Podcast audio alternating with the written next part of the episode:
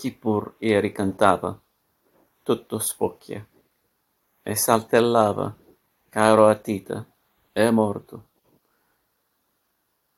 Tita singhiozza forte in mezzo all'orto, e le risponde il grillo e la ranocchia.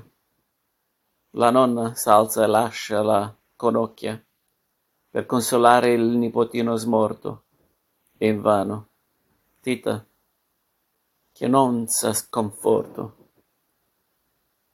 guarda la salma sulle sue ginocchia, poi con le mani nella zolla rossa scava il sepolcro piccolo tra un nimbo.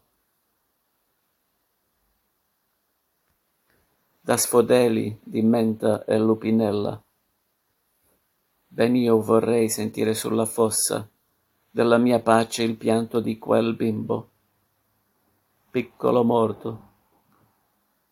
La tua morte è bella.